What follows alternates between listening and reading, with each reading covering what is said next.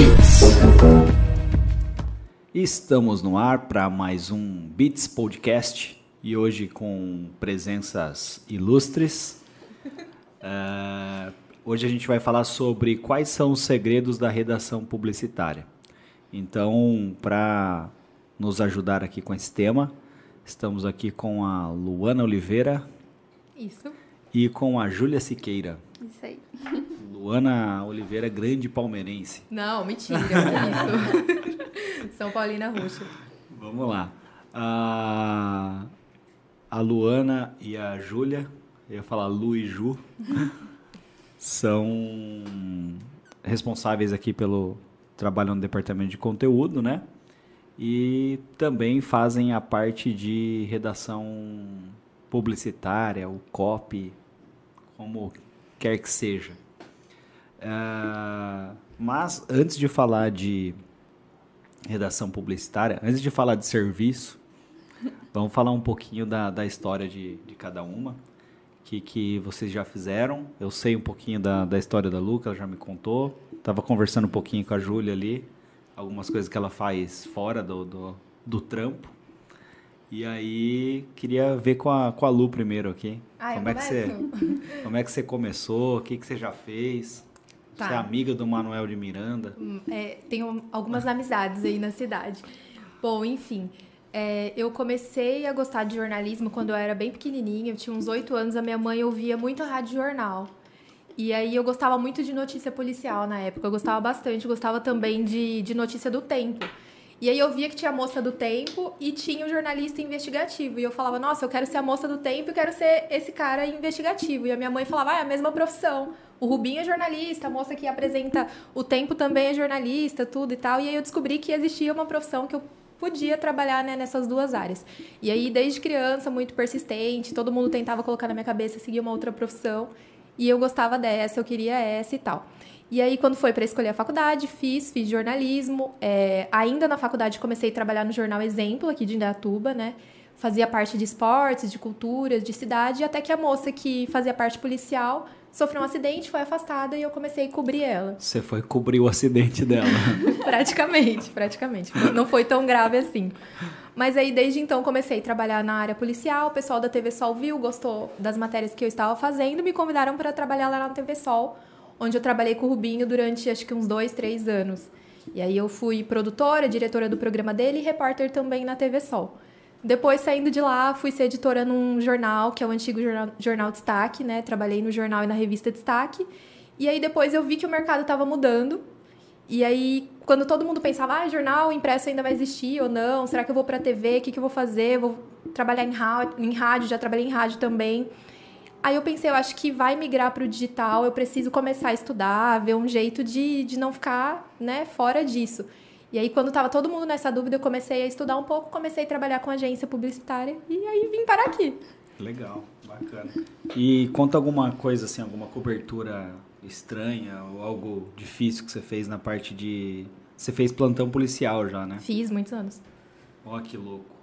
Fiz muitas coisas. É, é uma parte muito triste. Eu decidi sair porque eu tava ficando um pouco fria demais. Né? Então não me sensibilizava mais tanto, assim. É, eu tava banalizando, era como se fosse normal. Mas assim, tiveram anos que eu cobri 32 acidentes fatais. Caramba. E aqui em Datuba é uma cidade com índice de suicídio muito grande também, e tem questões de pedofilia, enfim. Tem muitas coisas pesadas nessa área.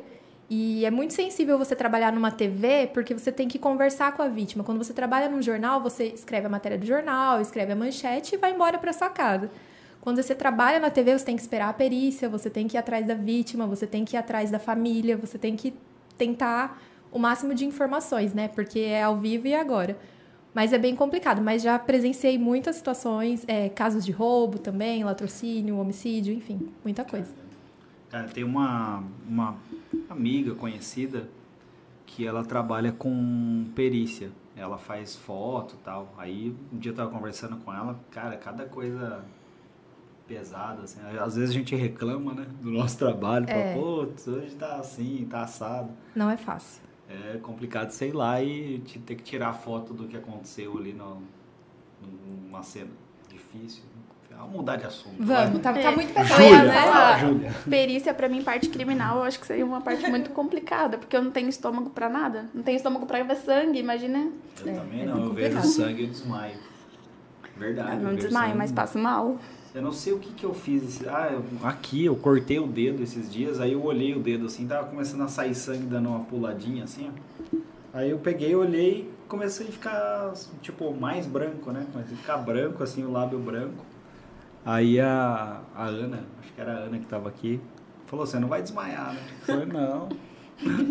Às vezes não tá nem doendo, aí você vê o sangue já já é uma dor sobrenatural. É, então, eu acho que é o negócio do sangue que me deixa assim, ó. E você, Júlia? Você é, tá estudando letras, né? Isso, Pessoa que gosta muito de ler. com certeza. Foi Que a leitura você- que me trouxe pra essa área. Na verdade, eu comecei, eu acho que desde que eu comecei a aprender a ler, eu já comecei a gostar de ler. Então, mas eu fui ter noção disso, eu tinha uns 12, 13 anos.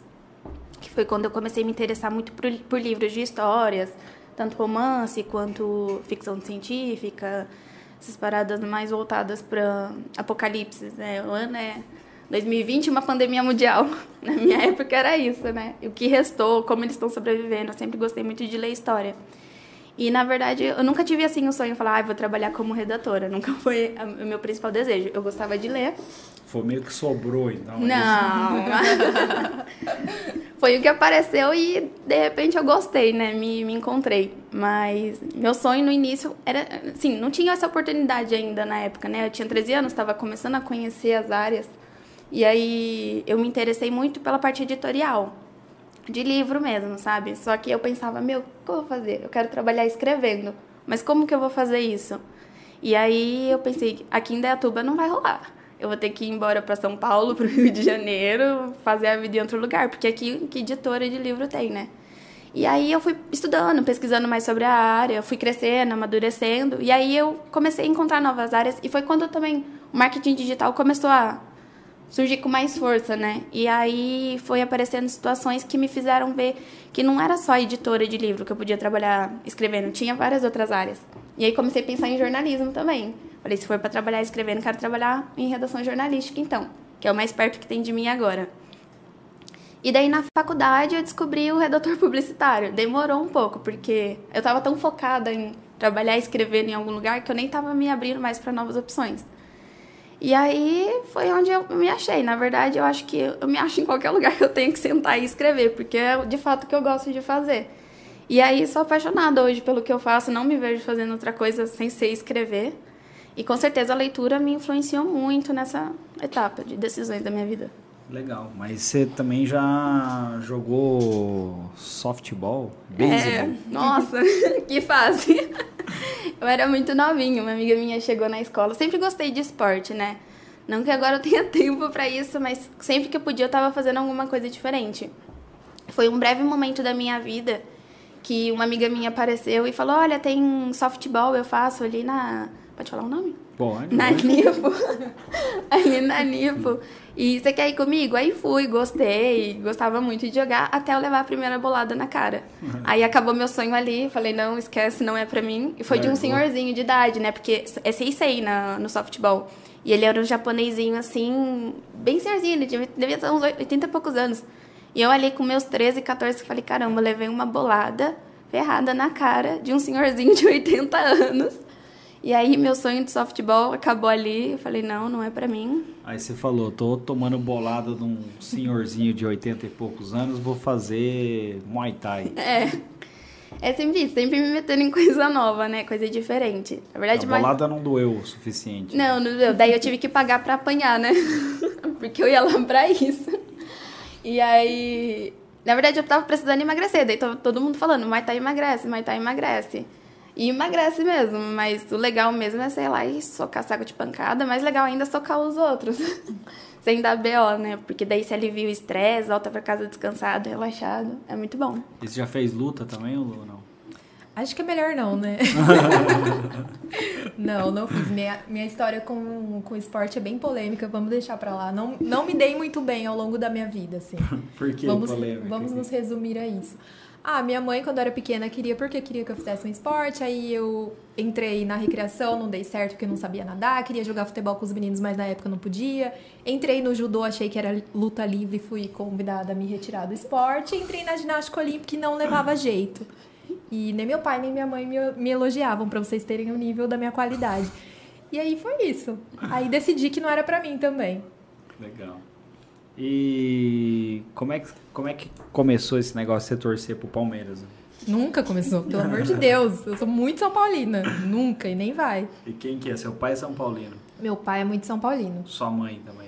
Minha mãe, ela gosta muito do Santos, porque o meu avô, o pai dela era santista e contava várias histórias pra gente, mas ao longo dos anos ela acabou ficando São Paulina também. Não tem como conviver com meu pai e não ser São Paulino. Não... E todo mundo é São Paulino? Na minha casa, sim. Legal. Mostra que seu pai, ele é um não, influencer. não é frouxo, né? Não, é um influencer do esporte. Boa, legal. Então vamos falar um pouquinho de redação publicitária. Uh qual é a diferença entre redação publicitária e copywriting? Vamos lá. Gostou da pronúncia? Hum? Copywriting. Não me, não me atrevo nem a pronunciar. Bom, existe alguma diferença ou não? Existe, existe sim. É, o texto de redação publicitária, a gente pode ver vários formatos, né? Então a gente tem, a gente vai falar aqui ao longo do podcast, mas temos textos de blog, posts nas redes sociais, e-mails, marketing, e tem todo aquele apelo comercial, né, óbvio, mas também a gente traz outras vertentes dentro desse texto. O copy, ele é como uma carta de vendas mesmo, focado para a gente vender aquilo que a gente está anunciando. Então, ele é mais em formato de anúncio, ele tem mais esse teor comercial mesmo. Que a redação é tipo redação publicitária antiga, né? Isso, a tradicional, né, que dizem. E aí tem o content content writing, que é o conteúdo, né? Isso. E qual que é a diferença básica entre um e outro ali? Do quê? Entre o copy e o content? Entre o copy e o content. Eu acredito que seja essa a, a forma de, de escrever mesmo, a linguagem né, que a gente usa. Então, a gente tem vários gatilhos que podem ser aplicados ali no marketing de conteúdo, na redação publicitária e no copy, mas tem mais essa veia de vendas mesmo, esse Direta. apelo, esse apelo mais direto, isso. Legal. E precisa ter bastante criatividade, né? Precisa. Com certeza. E aí, o que fazer quando falta criatividade? Bom, eu acho que é uma pergunta bem relativa, né? Porque cada um tem o seu jeito de ter mais criatividade durante o dia a dia é um processo bem longo, para falar bem a verdade, para mim, pelo menos. Se eu não acordo num bom dia, minha cabeça, minha mente não está relaxada, não, não vai sair coisas tão, tão boas assim, mas a gente força, né? A gente tira a criatividade ali da casinha na, na força. Mas eu gosto muito de, de relaxar a mente. É, às vezes eu estou muito focada num trabalho, parece que quanto mais focada a gente tá, mais em cima daquele conteúdo, mais pesado vai ficando, né? Dependendo do tema que a gente está falando. E aí dá aquela relaxada, dá aquela desconectada, pensar um pouquinho em outras coisas. Às vezes até conversar com alguém ajuda um pouco, porque você batendo um papo ali, olhando outras coisas, às vezes dá aquele plim na cabeça e você, você descobre tudo de novo, você consegue voltar ali, focar no texto, continuar para entregar alguma coisa de qualidade, né? Porque não adianta nada a gente vir aqui e fazer, não, eu tenho que fazer porque eu tenho prazo, tenho que entregar. Não, a gente tem que se esforçar e aí às vezes tem que tirar aquela criatividade ali, aquele fiozinho que sobra, a gotinha. Mas tem dia que é complicado. Mas eu acho que é uma parte muito tranquila de mim, porque tem muita gente que já nasce. Eu acho que é, é um talento, né? Tipo, ter a criatividade, né? Todo mundo que, que tem, senão todo mundo aí conseguiria fazer um, um designer, alguma coisa, que eu acho que é uma parte complicadíssima, nunca me arriscaria. Admiro muito essa profissão, porque você tem que colocar tipo, palavras em imagens. E para mim isso é mais complicado do que escrever. E não é todo mundo que tem esse talento. Tipo, ai, ah, não, eu sou criativa. Tem pessoas que nascem com esse dom da criatividade, tem pessoas que desenvolvem ao longo do tempo, mas é, é uma coisa meio complicada. E mas, mas você acha que a pessoa, que as pessoas nascem criativas ou elas podem se tornar criativas? Eu acho que um pouco dos dois, mas eu acho que é mais comum você já ter aquilo desde sempre, tipo, desde pequeno eu sempre gostei muito de criar histórias. Então, assim, eu sempre gostei de ouvir histórias, de falar. E eu gostava muito. meus familiares me contam, né, antigamente, que quando eu ia dormir, assim, minha avó, minha tia, eu falava, vai, conta uma história pra mim. E aí eles iam contar uma história, tipo, Chapeuzinho Vermelho, ou A Branca de Neve. Eu falava, não, história pronta não, eu quero história inventada agora. E aí eles tinham Isso, que desenvolver a história ali. Então, assim, eu acho que a minha criatividade vem desde pequena. Porque eu sempre gostei de coisa nova. Tipo, ai, ah, vai contar história? Não, vai contar uma história, você tem que fazer a história aqui agora. Você já teve um blog também, né? Tem um blog? Sim, sim, sobre... eu tenho um blog literário. Que eu sempre gostei muito de ler, né? Desenvolvi minha paixão por leitura. Eu falei, não, não tem muitas pessoas ao meu redor que gostam de ler. Eu falei, quero conversar sobre livro com alguém. Eu falei, hoje está tudo digital, né? A gente consegue fazer contato com tanta gente na internet, comprar coisa em site. Por que, que eu não posso falar com alguém na internet? E daí eu montei um blog no Instagram, porque eu achei que seria uma plataforma mais fácil de acesso, sabe? Uhum. É, tem, tinha blogs em sites e tal, mas eu achei que daria mais visibilidade, eu conseguiria alcançar mais pessoas com um blog no Instagram. E aí lá eu falo de livro, faço um, uns vídeos aí passando vergonha, gravo uns stories. E como é que é o, o arroba? É arroba blog.literatudo, que aí eu misturo... Literaturo? Literatudo. Ah, literatura. É, porque tudo. aí eu, eu misturo, tipo, ah, literatura com tudo. Porque daí fala, ai, blog literário, fala só de livro. Não, eu gosto de falar de filme, de série que eu tô vendo, falar um pouco sobre a minha vida, que não é tão interessante, mas eu gosto de falar. E o clube do, do livro, o clube Isso, do, do tem, café, do Tem café, um clube do livro, livro também. É, a gente se encontra aos sábados, né? É, foi também através do blog. O blog me proporcionou muitas coisas, inclusive vários mimos de escritoras. Nunca ganhei tanto livro na vida depois que eu fiz o blog. E aí a gente montou, né? Uma cafeteria daqui da cidade me encontrou e falou: Ah, eu queria fazer um projeto literário aqui na, na cafeteria. Como é o nome? Da cafeteria? É, é Inverno de Itália. Onde que é?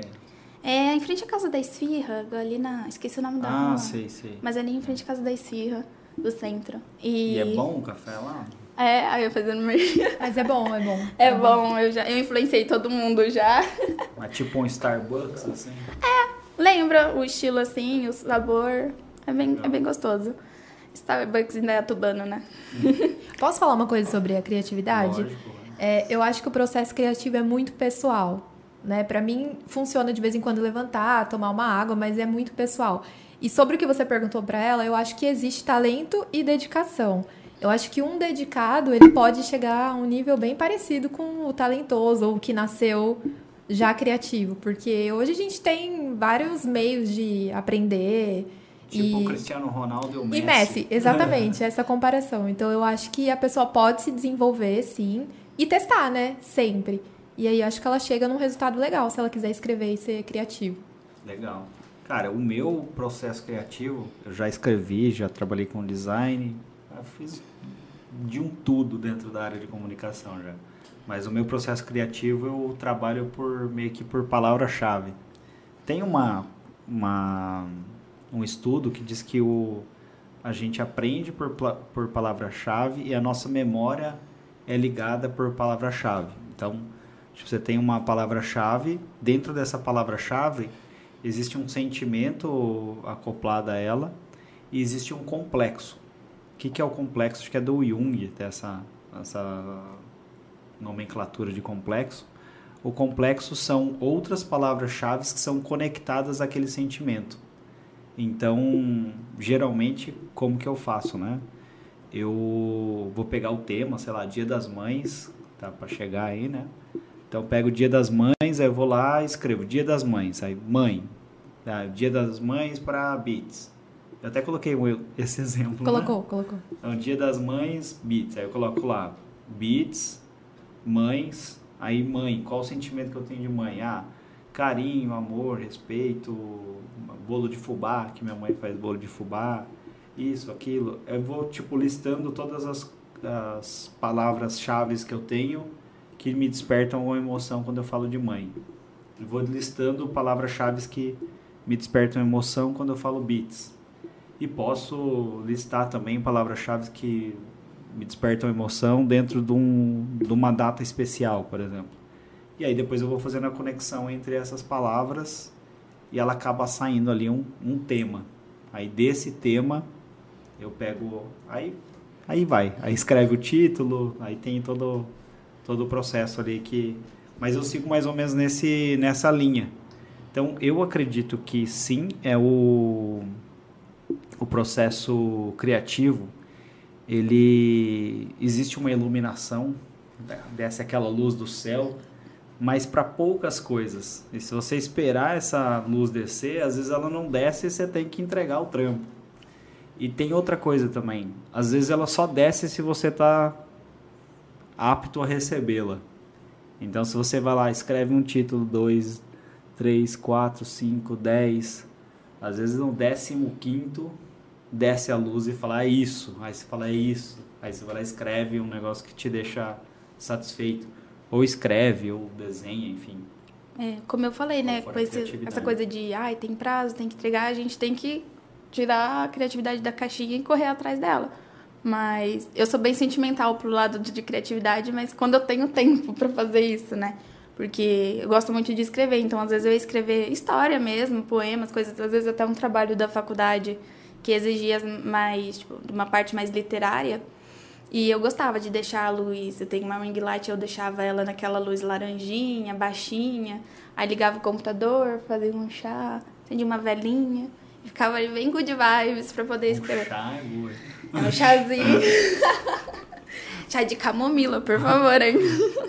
uma vez eu fiz um treinamento, que é esse treinamento comportamental, e aí tinha muitas pessoas que trabalham na, na comunicação tinham essa teoria de que a criatividade é algo que é inerente a uma pessoa talentosa que nasceu assim e tudo mais.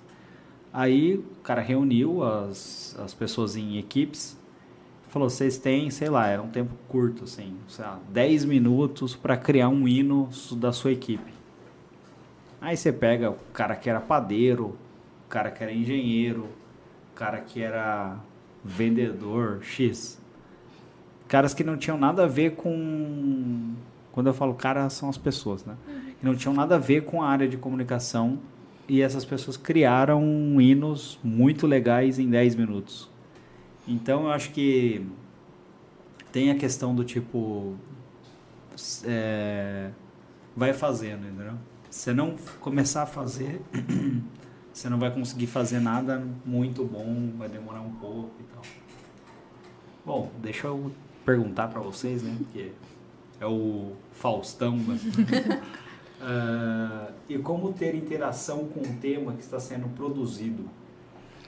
Então, é, geralmente quando eu vou escrever um tema, lógico, tem temas que a gente está é, mais apto a escrever, né? Que a gente às vezes gosta mais do assunto ou tem um entendimento melhor. E tem aqueles temas que são mais difíceis. Quando eu preciso escrever esse tema, que é mais complicadinho ali, que eu vou ver que é mais puxado, que é um assunto que eu não tenho tanto domínio, eu procuro pesquisar bastante antes. Ter boas referências, conversar com o cliente, porque eu, ninguém melhor que o cliente para entender do que a gente está falando, né? E eu acho que é referência, é a gente pesquisar, é, fazer uma boa análise dos concorrentes também, ver ali o que, que eles estão publicando, o que, que eles estão fazendo, para a gente chegar ali a um consenso entre agência e cliente e conseguir entregar um, um, conteúdo de qualidade. E tá integrado no texto, eu penso assim, é, a gente tem que conhecer o tema. Então, antes de escrever, estudar. A gente tem que falar, sou formada em várias coisas depois que eu comecei a fazer redação publicitária. Sei de componentes industriais, sei de Elevador. manutenção de elevadores. Eu acho que se botar um elevador aqui, ó, eu faço a manutenção rapidinho. Já dá para ser técnica. Legal. Até ia perguntar essa questão do, do tema, né? Geralmente, né, eu sei que a Adriele gosta bastante de moda. Então, quando tem algum cliente mais ou menos ligado a isso, eu sei que é algo que ela vai. Óbvio, tu, dá trabalho sempre escrever, dá trabalho fazer, mas é o que ela vai levar um pouco mais leve, vai conseguir fazer e ter mais prazer ali no, no percurso. O tema, a pessoa conhecer um pouco do tema, você acha que influencia mais? É uma puta pergunta idiota, né? Influencia. Com certeza mais legal, né? É, é, um tempo atrás estava escrevendo para um cliente que tinha um economizador de combustível e na época coincidiu de eu estar pesquisando muitas formas de economizar combustível, porque a gente sabe como está o preço da gasolina E sabe que aquele Fusca não é o mais econômico de, de opção de carro para você ter. além de tudo, ela tem um Fusca, Tem um né? Fusca vermelho. Um Fusca vermelho. Minha cerejinha. e aí eu tava numa vibe muito. Meu Deus, o que eu faço pra economizar combustível? Onde que eu pesquiso? Aplicativo. Baixei diversos aplicativos no celular que dava desconto em posto de gasolina. Aquele, um aplicativo que achava o, o, o posto com preço melhor ali perto de onde eu tava. Você E gastava mais combustível para chegar no posto. Do que é. E aí eu tava muito envolvida no assunto. Que quando chegou a hora de eu escrever o, o tema, eu sou uma pessoa que falo muito.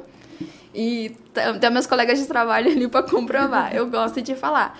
E aí, aquele dia, eu lembro que o dia que eu peguei pra escrever esse tema, a Lu olhou pra mim, ela chegou toda tranquila, Júlia, tá tudo bem? E eu olhei pra ela, tirei o fone de ouvido e falei, sim, por que dela? Você tá quieta?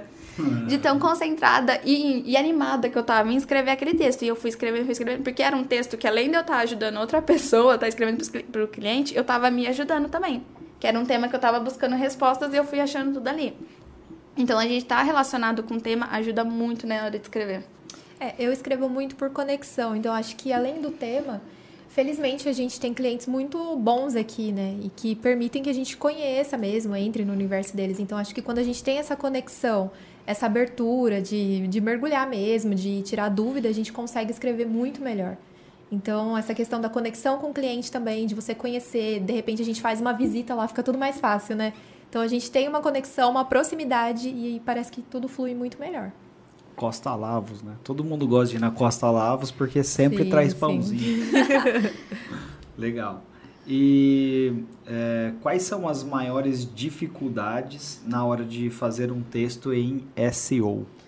Nossa, são muitas dificuldades. Vou falar as minhas principais, aí você fala as suas também, Ju. Tá. Deixar verdinho. Deixar verdinho, né? A gente A fala dificuldade do. SEO é o SEO. É o SEO próprio.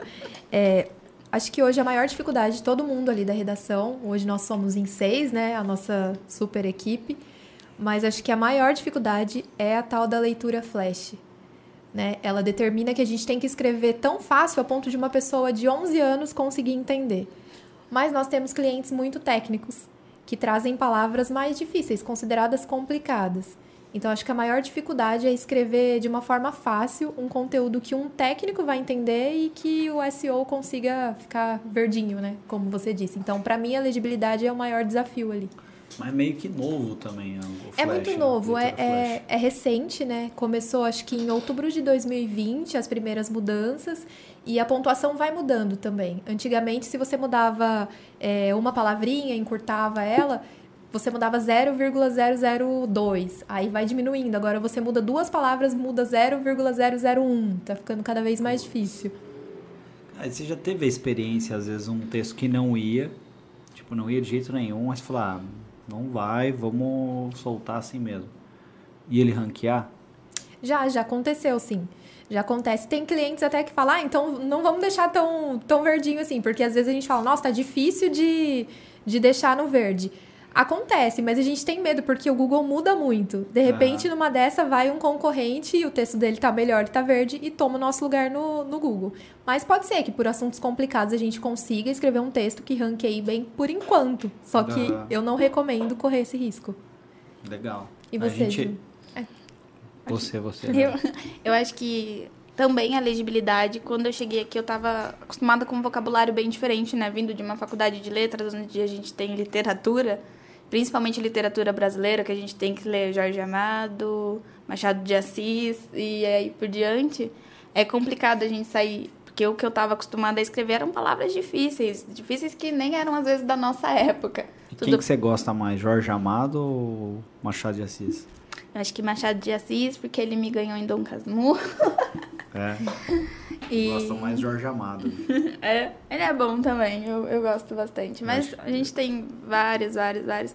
Mas se for pra escolher, acho que uma pessoa mesmo. Eu tô entre Machado de Assis e Clarice Lispector.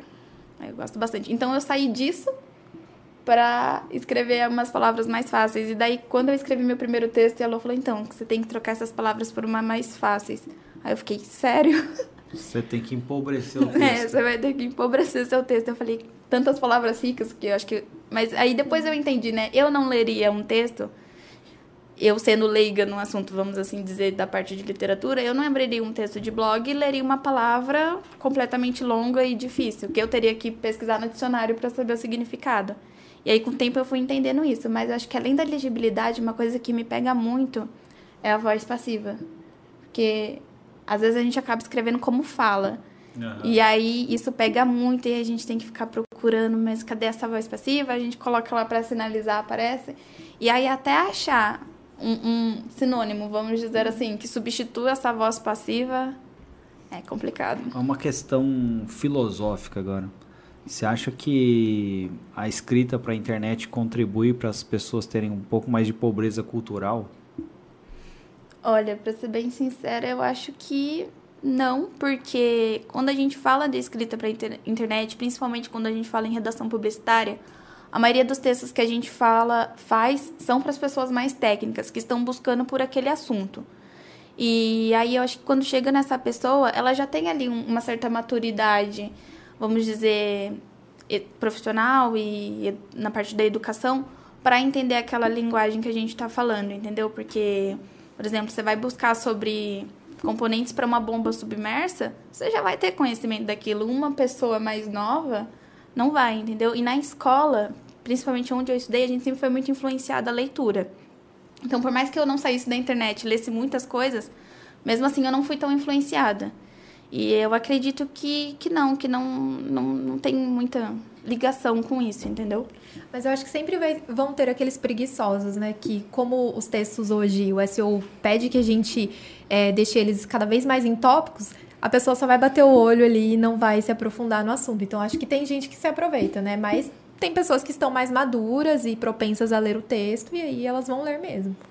É, e também tem a parada do leitor de internet, ele não lê o texto inteiro, né? Ele vai procurar o tópico que ele digitou no Google a hora que é. ele encontrar, ele vai ler o tópico e sair, né? É, na verdade, ele vai dar uma olhada ali no título, né? Tem até um índice, acho que 80% das pessoas são influenciadas ali pelo título. Se ele não gostou, ele nem vai rolar para baixo. Entendi. Né? Mas tem, tem essa questão também do leitor da internet. Realmente, ele não lê tudo. Mas aí você não acha que as, né, as pessoas leem mais hoje porque o Google, ele é um, é um jogo de palavras, né? Uh, o Google sendo um, um, jogo de palavras e entregando conteúdos fáceis, você acha que isso não, da mesma forma, não é, propicia uma leitura mais é,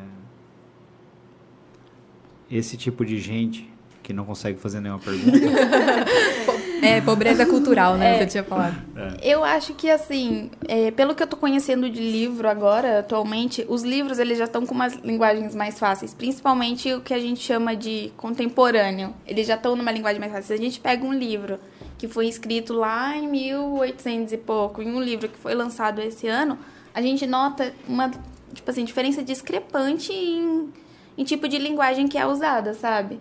É, tem livro que eu pego para ler, tá escrito voz mercê. E aí eu pego o outro dessa época, tá. Ah, que você sabe, ou que você sabe. Tipo, lógico, entre aspas, algumas coisas, mas os livros hoje em dia já usam muito esses termos. É igual ler a Bíblia, né? É difícil é. pra caramba ler a Bíblia por causa da linguagem, né? Sim, se a gente for pegar a Bíblia para ler, comprar com qualquer outro livro da atualidade. Aí você fica imaginando o Davi quando escreveu os Salmos. Ele fala, Deus, regozije-se entre Sim. Você falou louco, mano. O cara tava numa situação de perigo, falando difícil, assim. Então, pra você ver como a cultura muda, né? Como a língua muda. Então, a gente tem que estar tá sempre a par disso. É, mas muda muito de, de texto para texto, né? Quando a gente fala no SEO, a gente está falando ali em texto de blog. Então, a gente escreve um texto, mas tem que acrescentar um monte de palavras que a gente não escreveria se fosse escrever esse texto para uma pauta, para um e-mail. Por quê? Porque tem também a questão das palavras de transição. A gente tem um índice que a gente tem que preencher, senão não vai otimizar o texto. Então a gente usa muito portanto, mas, pois, entretanto, que são palavras que dão liga, né? A palavra de transição, ela liga as palavras, mas que a gente não usaria em alguma outra peça. Ah, essas palavras de transição são tipo a, a massa do tijolo para construir Isso. a parede para construir a parede, Gostou isso mesmo. Chega um tempo que a gente se acostuma tanto a escrever para blog e usar essas isso. palavras que eu fui me dar conta esses dias. Eu tava escrevendo uma mensagem no celular e aí entre um, um tópico e outro eu mandei por isso, que é uma, palavra de transição. E daí eu, eu comecei a perceber, e eu comecei a rolar assim, comecei a me dar mais conta que até numa mensagem de celular eu tô usando palavra de transição, tô usando a voz ativa. Muda muito a forma de escrever com base naquilo que a gente faz, né? Porque, querendo ou não, a gente trabalha o dia inteiro fazendo isso. E daí, na hora que a gente vai escrever qualquer outra coisa, a gente tá nisso. Caramba. E como se tornar um bom redator? Redatora? Eu acho que é uma mistura de coisas. Acho que, como a gente pode ver aqui desde o começo, é, hoje várias pessoas de várias profissões podem escrever. Né? Então, eu sou jornalista, a Júlia está se formando em letras, a gente tem publicitários na nossa equipe, a gente tem o Gabriel que faz relações públicas. Então, acho que o primeiro ponto é você querer muito escrever e estudar. Eu acho que a pessoa que vai escrever, ela tem que ser muito estudiosa e aberta a isso, porque ela tem que aprender sobre vários temas e muitas vezes num tempo recorde. Essa é a realidade né? A primeira coisa. Eu acho que o redator ele precisa ser empático também. Ele precisa entender sobre o que ele vai escrever com, com empatia, com compreensão. Não ser mentiroso, porque a gente não pode mentir nas coisas que a gente escreve. Né? Tem uma série de coisas. E, e sempre testar, ter a criatividade que a gente falou, é, saber sobre o que está escrevendo mesmo e consultar as pessoas que sabem um pouco mais, especialistas no assunto, até mesmo a, pró a própria equipe. Muitas vezes duas cabeças pensam muito melhor que uma, né? Então tem uma série de coisas. E gostar também, né? Tem que gostar bastante.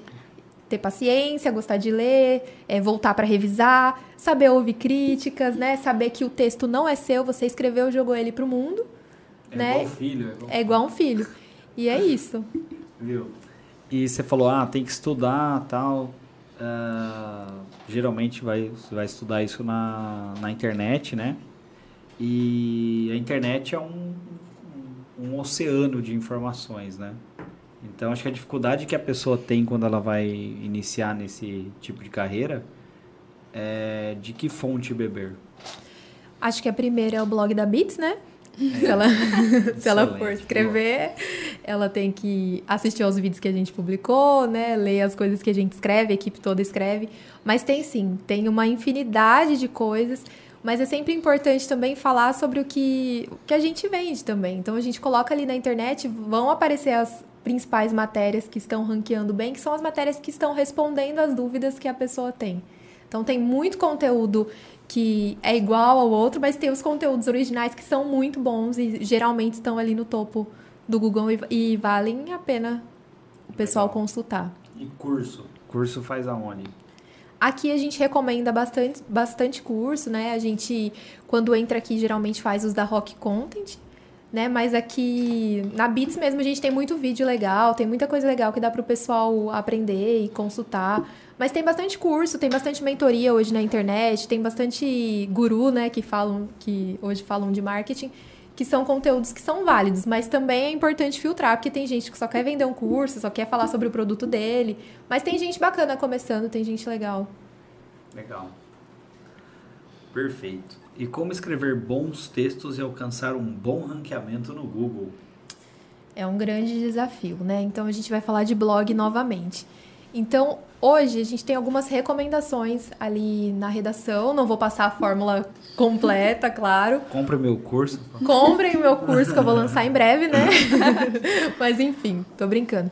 A gente tem algumas recomendações, então a gente tem que se atentar à quantidade de palavras, né? Quando eu comecei aqui na, na Bits, por exemplo, a gente escrevia bem menos. A gente escrevia cerca de 300 palavras porque era o que o Google pedia na época. Uhum. Só que as coisas vão mudando. Então, fomos indo para 500, 800 e hoje a gente escreve a partir de 800, né? É o mínimo. Separar o texto em tópicos também. Então, cada tópico tem que ter mais ou menos 300 palavras. Usar as palavras de transição, se eu não me engano, são 25% o pedido é, mínimo, né? Mas o ideal é chegar a 30% de palavras de transição. A gente tem que ter no mínimo 10% de. No máximo, né? 10% de voz ativa, né? Tem a questão da voz ativa e passiva. E a legibilidade tem que atingir uma pontuação mínima de 50 pontos. Né, para conseguir ficar otimizado. Então, o principal desafio é seguir essas recomendações né, do Yoshi para a gente conseguir otimizar o texto. Mas tem uma série de outras coisas que entram aí também, que é o uso da palavra-chave, por exemplo, que é um dos principais, né? Então, o que é a palavra-chave? É aquela palavra que a pessoa vai lá buscar no Google por aquele assunto, né? Que é a palavra principal que tem que estar tá ali no texto, ela tem que estar tá no título, ela tem que estar tá no título de SEO, meta descrição, ela tem que aparecer dentro do texto uma série de vezes. E quando a gente usa as ferramentas que a gente usa aqui para marketing de conteúdo, a gente consulta isso, a gente vê o volume dessa palavra, se ela é coerente, se as pessoas estão buscando ela, se ela tem uma facilidade de ranqueamento, senão não compensa a gente trabalhar aquela palavra-chave, né? Então a gente faz essa análise, mas sobretudo a gente vê também o que estão falando sobre essa palavra-chave. Então, para o conteúdo ser bom, a gente tem que responder as perguntas que estão fazendo em relação a essa palavra. Né? Então, é uma série de coisas. Você tem que escrever bem, óbvio, você tem que ter um bom português, que foi até uma coisa que faltou eu falar pra, sobre o que uma pessoa precisa, né, para ser um redator, precisa ter um bom português, precisa ter a noção de escrita ali, mas seguir essas determinações também é muito importante. Ah, e tem palavra-chave. É, aconteceu uma coisa, acho que semana passada mesmo, e a gente reflete bastante. É, quando a gente busca uma palavra-chave, a gente fala, ah, tem que ver qual palavra-chave tá, tá ranqueando mais. Mas às vezes uma palavra-chave, ela pode te levar para dois ou mais temas diferentes. Então você tem que estar tá, tá bem atento a isso, porque, por exemplo, às vezes a gente usa uma palavra-chave que a gente quer buscar para um tema X. Só que essa palavra-chave atende tema X e Y. Por exemplo, ela pode ser usada em dois tópicos diferentes.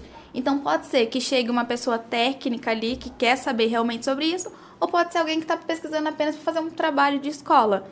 Então, por isso que é muito importante, antes da gente usar a ferramenta para ver a, posição, o volume, a dificuldade dessa palavra-chave, a gente dá uma procurada no, no Google para ter ali uma noção.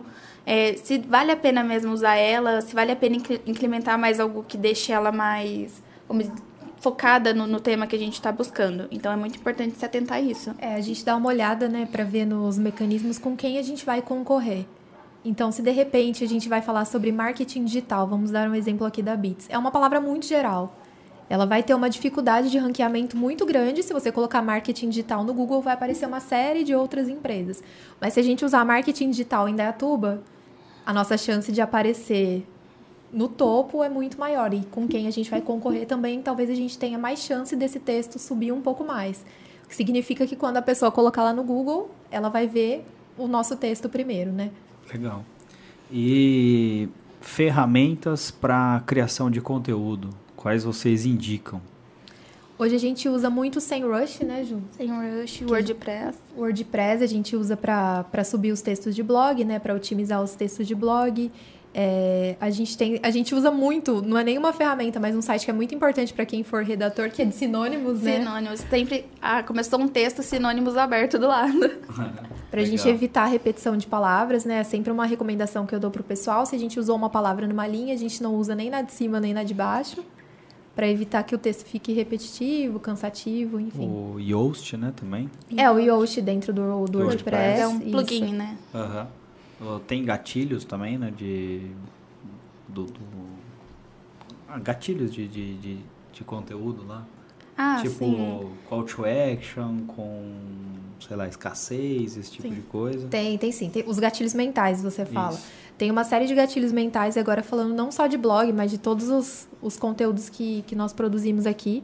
Tem os gatilhos mentais que são essenciais para a gente escrever qualquer tipo de texto. Então, por exemplo, a gente tem da escassez, que são os produtos que estão acabando, por exemplo, últimas unidades, né? Então a, a gente usa esse apelo para a pessoa garantir, não ficar sem o dela. A gente tem também da urgência para a pessoa fazer o que a gente está pedindo agora. Tem da exclusividade de você mostrar que aquele texto ou aquele produto é para aquela pessoa. Tem de autoridade, né, para você mostrar que a sua marca entende do assunto. A gente tem, tem uma série de gatilhos também que, que a gente pode usar aí ao longo dos textos, que são muito, muito válidos para. E novidade também, né? Todo mundo gosta de uma coisa nova. Você chega e fala Sim. assim: é um olha, novo, grátis, é, né? novo e grátis, isso.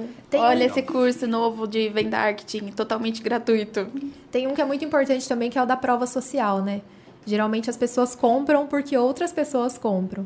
Então, usar esse gatilho, mostrar, sei lá, através de depoimentos, cases de sucesso que outras pessoas fizeram o que a gente está pedindo para essa pessoa fazer no texto, costuma funcionar bem. Esse da prova social tem uma. É, a forma que eu aprendi esse gatilho foi com um caminhoneiro. Nossa. Porque o caminhoneiro ele nunca para para almoçar na estrada ou para jantar na estrada num lugar que está vazio. Porque se tá vazio, é porque é ruim. Então ele para na churrascaria que tá mais lotada, porque com certeza vai ser boa. E se você estiver na estrada viajando e quer parar para comer, não conhece o lugar, dá uma olhada se tem bastante caminhão. Se tem bastante caminhão, você pode parar que vai ser bom.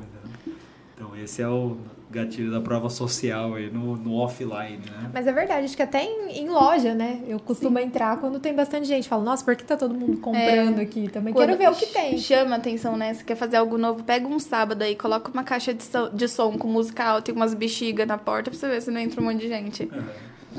Balada, né? Balada. Até tinha uma história na balada que tinha aqui que eles seguravam a fila até 11h30, meia-noite pra fila da balada ficar grande e todo mundo fala, putz, tá bombando. Às vezes você era o primeiro a entrar, não tinha ninguém. Sim. Mas era prova social, gatilho. Já era marketing. estratégia, né? É. Já era marketing sem ser Sim. digital. É uma coisa que é, é interessante falar, que muita gente acha que as técnicas que existem no marketing digital hoje foram inventadas depois da internet e do marketing digital. Mas essas técnicas são muito antigas, já são usadas há muito tempo na, na área de comunicação. Então, esse negócio da fila da balada, enfim, você falou de do cara lá do varejo que põe uma caixa de som, um balão pula-pula e algodão doce. Dia das crianças. Pra chamar a criançada. Às vezes não vende mas... nem brinquedo. É, é, então. É muito antiga, então. Você chegou bem antes que a gente, claro, e acho que o marketing digital estava mais no começo, assim. Tinha alguma diferença de escrever naquela época? Você me chamou no... de velho. Na cara do. Você chegou bem antes, bem antes, ainda teve o bem. Bem antes. Teve o Pelo bem? amor de Deus, na área. Lá né? em meados de 1800.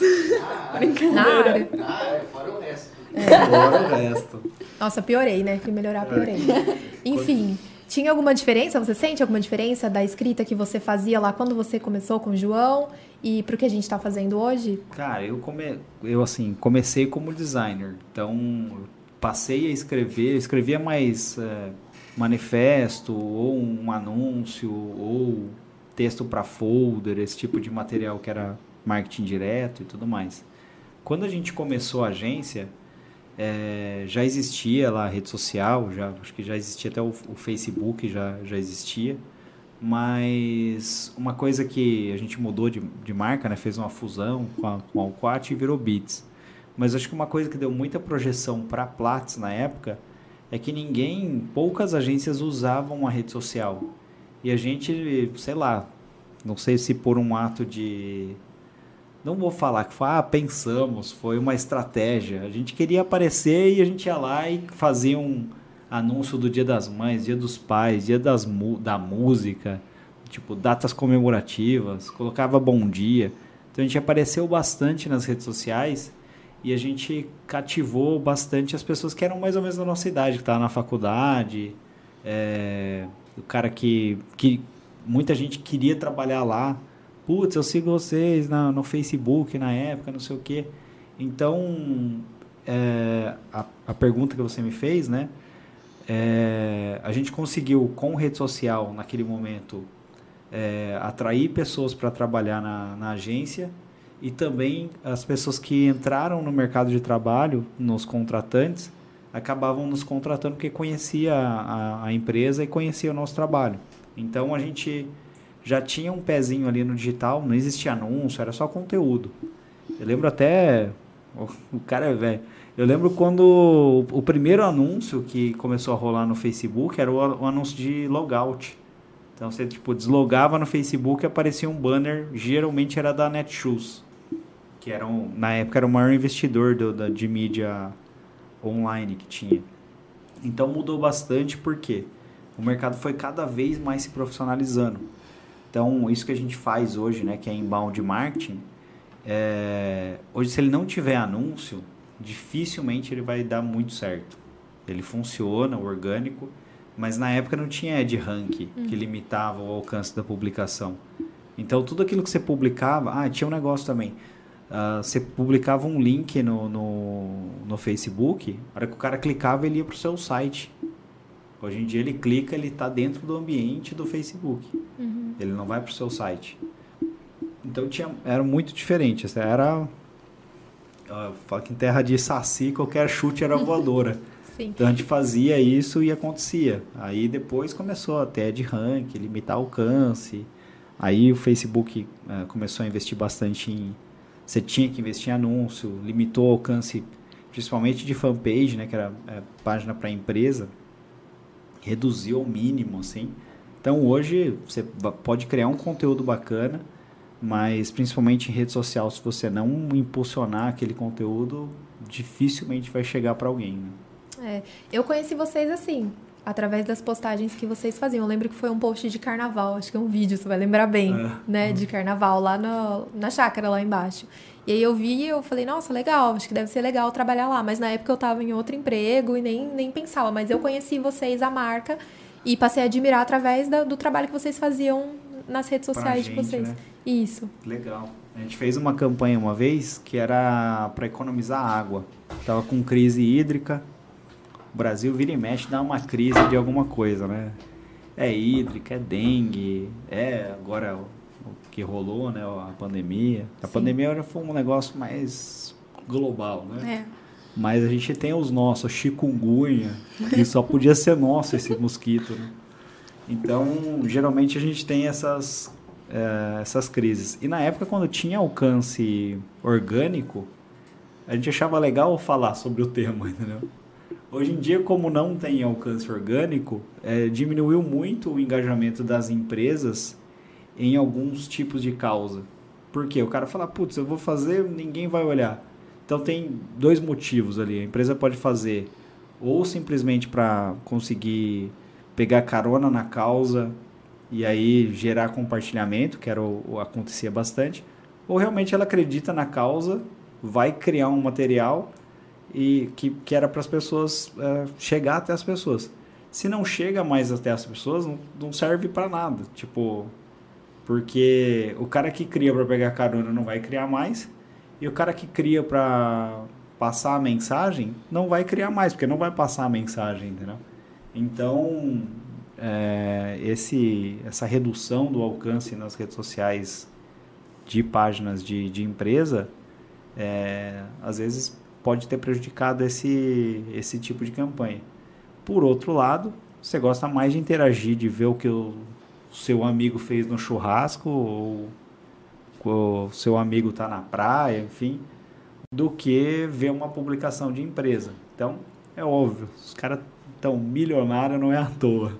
Hoje em dia as redes sociais estão proporcionando muitas coisas, então eu acho que para a empresa realmente está difícil, mas hoje ficar famoso na internet é uma das coisas mais fáceis que tem. Você postar um vídeo fazendo uma besteira, vira um meme, você já é. viraliza. É, depende, é difícil você fazer é meme difícil. também. Eu lembro que na época os caras fizeram. É, começou a, a, existir algumas agências que eram virais, que tipo prometiam que iam fazer alguma ação que seria viral. Eu lembro, vocês lembram do Rei do Camarote? Lembro. O, o Rei do Camarote, ele foi uma ação eu não lembro qual era o jornal, assim. Era um jornal que ele fez um factoide ali, tipo, que era um cara que era muito rico, que ia na balada, fazia coisas muito imbecis, assim. E esse cara, tipo, apareceu e viralizou. Tamanha imbecilidade do cara. E todo mundo, putz, olha que cara idiota, que cara idiota. Aí no final os caras falaram, ó, oh, isso aqui é uma campanha nossa, era o lançamento da TV, sei lá, TV Folha, Estadão, uhum. não lembro qual era de, dessas desses grandes, era um grande player, assim. Então existiam campanhas que eram virais, que chegavam a algum lugar sem ad rank. Mas era muito difícil fazer um viral. Era muito difícil porque como é que você vai medir o que, que vai. Sim. O que, que a galera vai gostar ou não vai gostar? Você quer ver viralizar hoje é você postar um vídeo no TikTok. É. Principalmente naquele começo. Nessa pandemia, o tanto de subcelebridade que surgiu e hoje já tá com milhões de seguidores por é. causa da pandemia e do TikTok é absurdo. É que o TikTok também, ele, assim, era uma rede social, é, né, uma rede social. É... Todas começam assim. Você tem um baixíssimo é... barreira de penetração, então você tem uma barreira muito baixa? Porque tem pouco usuário, quando tem pouco usuário, eles entregam muito o uhum. conteúdo. Então qualquer coisa que você faz, ele vai jogar para todo mundo, para todo mundo ver, porque ele precisa gerar conteúdo. Então muita gente ganhou muito seguidor no TikTok. E eles usaram uma estratégia de até de mídia offline, o TikTok. Então eu lembro que você assistia jogo na TV, tinha lá TikTok. Tinha o esquema de convite, tinha, sei lá, Buzzdoor, tinha um monte de coisa. Tem até hoje, já ganhei dinheiro com o TikTok. É, tem questão do dinheiro também. Eu postei é, então. uns vídeos, deu umas visualizações logo no começo da pandemia. Não foi muito assim, mas foi 15 reais que deu pra tomar um sorvetinho. Então, os caras fizeram uma estratégia muito, é, muito forte para conseguir usuário. Que, o que é difícil, né? Que existem grandes players. E aí essas pessoas que começaram a ficar famosas despertaram a, a, a, o desejo de outras pessoas ficarem famosas na plataforma.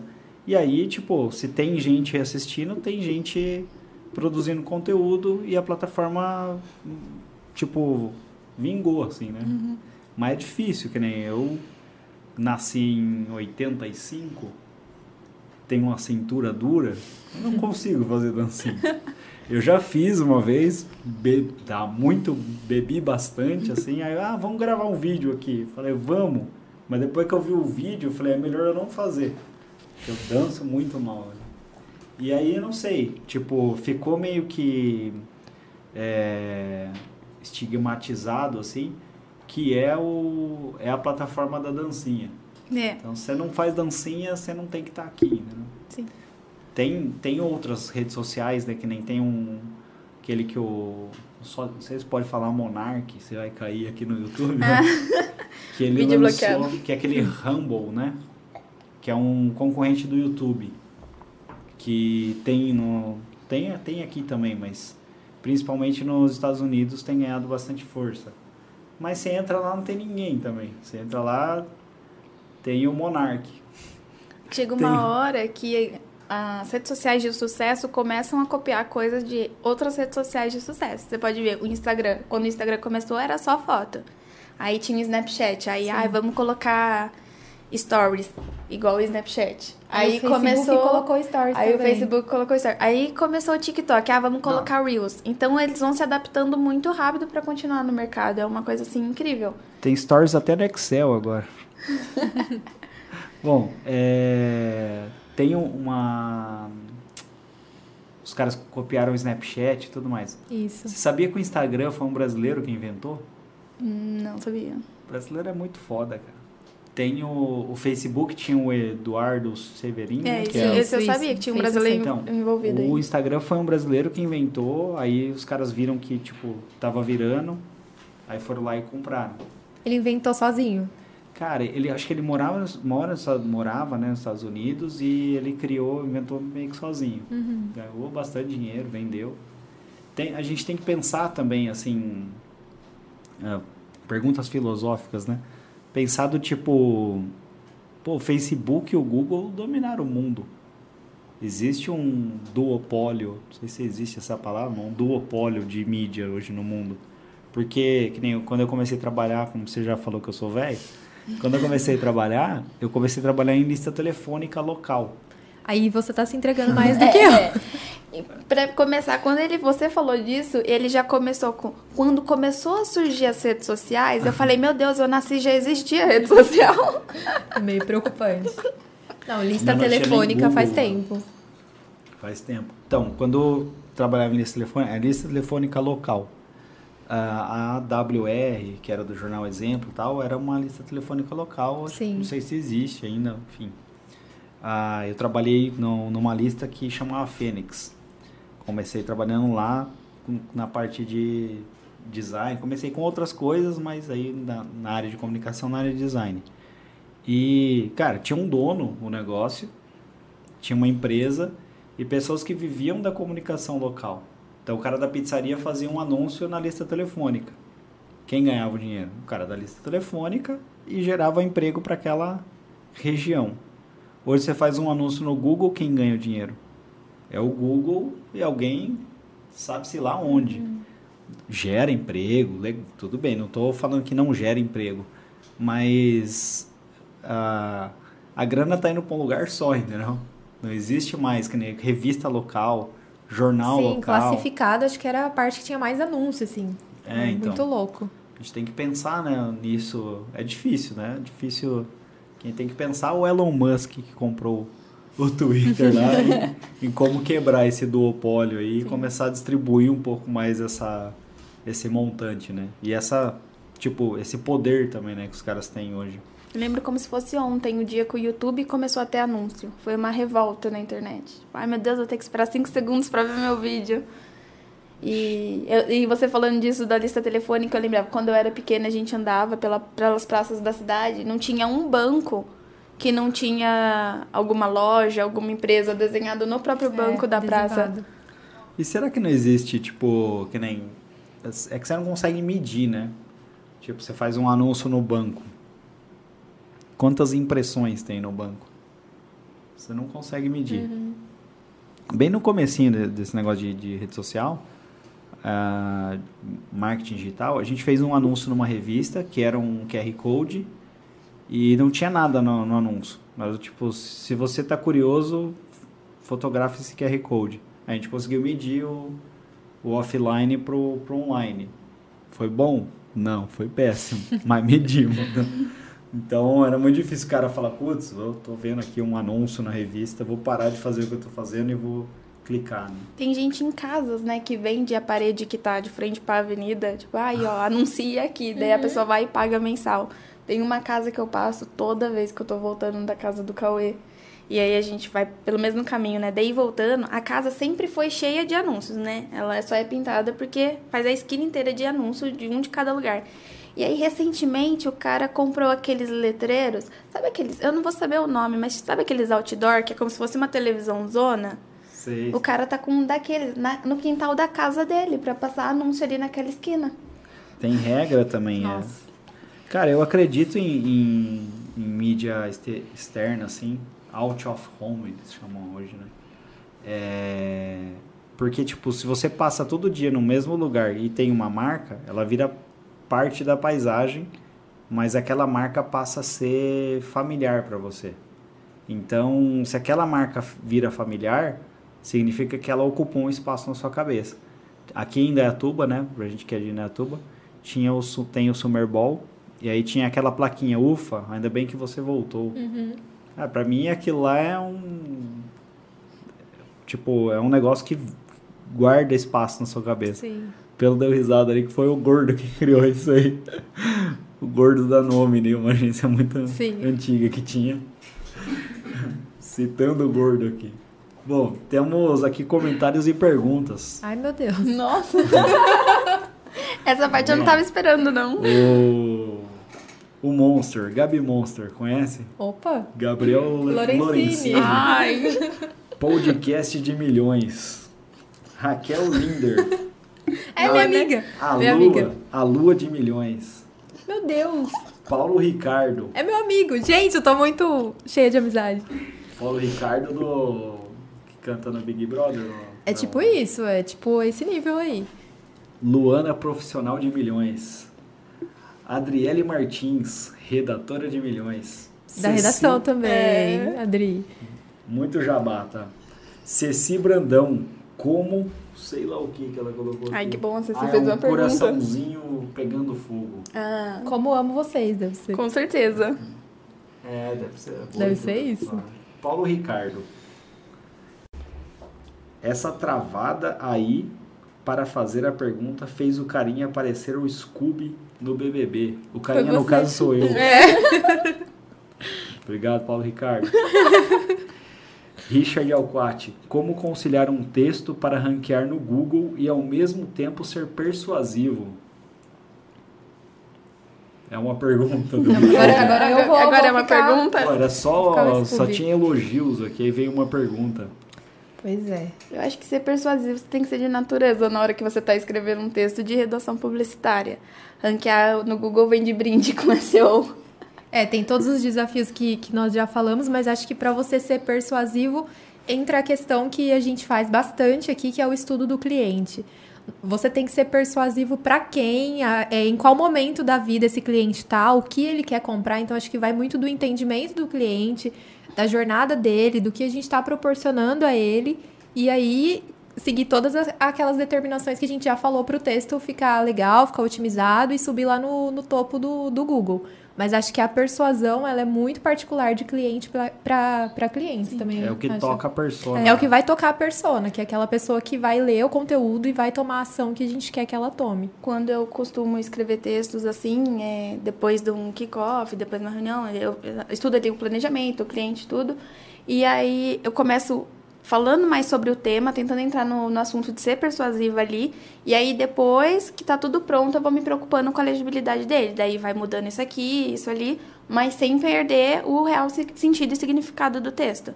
Então, ali eu primeiro crio, faço toda aquela linha criativa que eu tenho, é, escrevo o texto, tudo certinho, e depois eu vou me preocupando com o SEO dele. Com a regra, com a regra. É. é. Primeiro é o criativo, depois vem a depois regra. Depois a regra. Mas daí não pode faltar nenhum nem outro, tem que ter os dois. É importante que a gente seja empático, como eu falei, mas é importante também que a gente seja mandão. Eu sou meio mandona por natureza, então na hora de escrever acaba ajudando. Mas então no texto, eu acho que você precisa, para ser persuasivo, indicar o que você quer que a pessoa faça. Conduzir, né? Conduzir ela, empurrar ela ao máximo. Então você quer que ela leia um outro texto através daquele texto.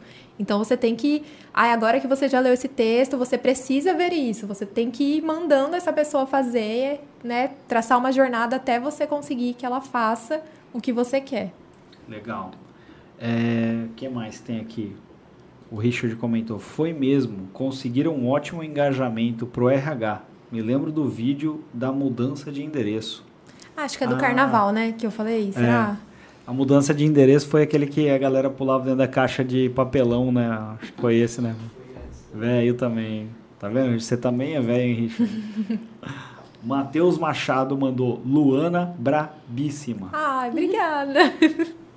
Igor perguntou aqui: ainda existe alguma estratégia eficiente para empresas crescerem organicamente nas redes sociais ou realmente só dá para crescer com anúncios? Interrogação. Poxa, Igor. Não, eu acho que tem, sim. Principalmente com texto de blog. Eu acho que. Ranqueamento no Google. É, né? o ranqueamento no Google é. Eu mesmo, no, no, meu blog, eu utilizei uma estratégia assim, jamais usada. Não foi nem paga nem orgânica. Eu entrei no é, rede social, né, Instagram, e eu entrei, eu falei, e agora? Eu preciso de gente aqui. Aí eu entrei nos perfis que eu seguia e que eu acompanhava sobre literatura. E aí eu via quem tava mais engajado, sabe? Eu vi um post, ah, ela comentou aqui, aqui, aqui, vou seguir ela. Stalker. É, stalker. Stalkei ali uma galera boa. Só que eu falei, a hora que essa galera começar a voltar, eu vou ter que estar tá entregando coisa boa também. E daí eu fui puxando no conteúdo. Aí eu consegui um ranqueamento legal, assim, tipo, não vamos falar ranqueamento, mas consegui bastante gente ali, deu uma bombada nos primeiros meses. No, no Instagram. No Instagram. Legal. Então, assim, acho que. Nem... Mas existe, existe sim. Se eu falar que não existe, eu vou estar descredibilizando tudo, é, tirando tudo que a gente sim. faz aqui né, na agência. Então, existe, existe uma forma, assim, né? É. Quando a gente fala em conteúdo orgânico, a gente consegue atingir um, um público né, muito grande, assim, geral. Jogou na internet, o conteúdo está lá. Mas é óbvio que tem que ser uma união da performance também, do, dos posts, dos, dos, textos patrocinados, mas existe sim. Olha, eu, eu acredito, assim, os dois são, óbvio, são importantes, né? O, eu acho que a parte de anúncio é o combustível para propagar, chegar mais longe o, o, conteúdo, aquilo que você criou, mas não sei, não, não vou dar uma, uma média, vamos falar uma média, vai? Vamos colocar um asterisco Acho que 90% dos leads que chegam orgânicos no, no nosso CRM de vendas são leads qualificados. Tem 10% ali que pode ser um, um curioso tal, uhum. mas 90% dos leads orgânicos são qualificados. Em anúncio, se aumenta, a, propaga muito mais, ele leva muito mais longe a, a mensagem, mas ele atrai também leads que são desqualificados. Então, eu acho que é orgânico hoje, principalmente para SEO, para Google, para o cara que pergunta alguma coisa para o Google e você tem que ter a resposta. Para rede social, ele é comprometido. Tem alguns, algumas pessoas que dizem que ele chega a no máximo 3% da, do, de quem segue a sua página. Então, para o Google funciona muito bem. Tem outra questão também, que dizem que 70% das pessoas não clicam nos anúncios do Google. Elas clicam no primeiro resultado orgânico.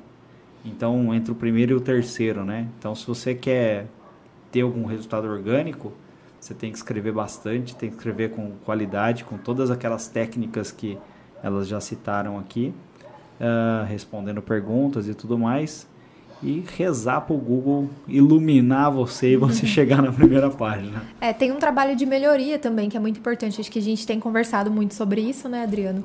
Sobre melhorias de textos que já estão produzidos. Então, o Google muda bastante, como a gente falou. Então, de vez em quando, voltar em um texto que já era bom, dá para ele ficar melhor, porque alguma coisinha mudou, a gente pode acrescentar mais palavras ou tirar alguma coisa, mudar alguma coisa e ele voltar a subir aí, a gente alcançar posições melhores. Exato.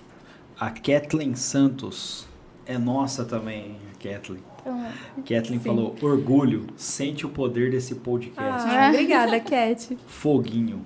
Mandou. Foguinho. Foguinho. Foguinho. Luana é muito braba. Nossa. Luana arrasando corações. Bom, acho que é isso. Algumas considerações finais. Obrigado aí por todo mundo aqui da firma que está assistindo. Quem também não é da firma, Sim. Obrigado, Paulo Ricardo. Olha, Paulo! é um dos meus melhores amigos. É, e eu paguei para ele. Pagou para ele assistir. o Paulo faz o que da vida? Ele trabalha com logística. Ah, eu achei que ele era. É... Caramba, de, de redação também, jornalista. Não, não, não. Eu achei que você só tinha amigo jornalista. Não, tenho muitos amigos aí de é. vários departamentos, meu querido. É mesmo? É, qual uma os... pessoa. Qual o trabalho mais estranho de alguém que você conheça? Nossa, agora, como você vê? Dono de bar? Não sei. Dono de bar, é. estranho. estranho. Ousado, diferente, né? Mas seu? bom, né? diferente, assim. Eu tenho muito contato com comerciante, né? Minha família inteira. Ah, Todo tá. mundo é, é dessa área.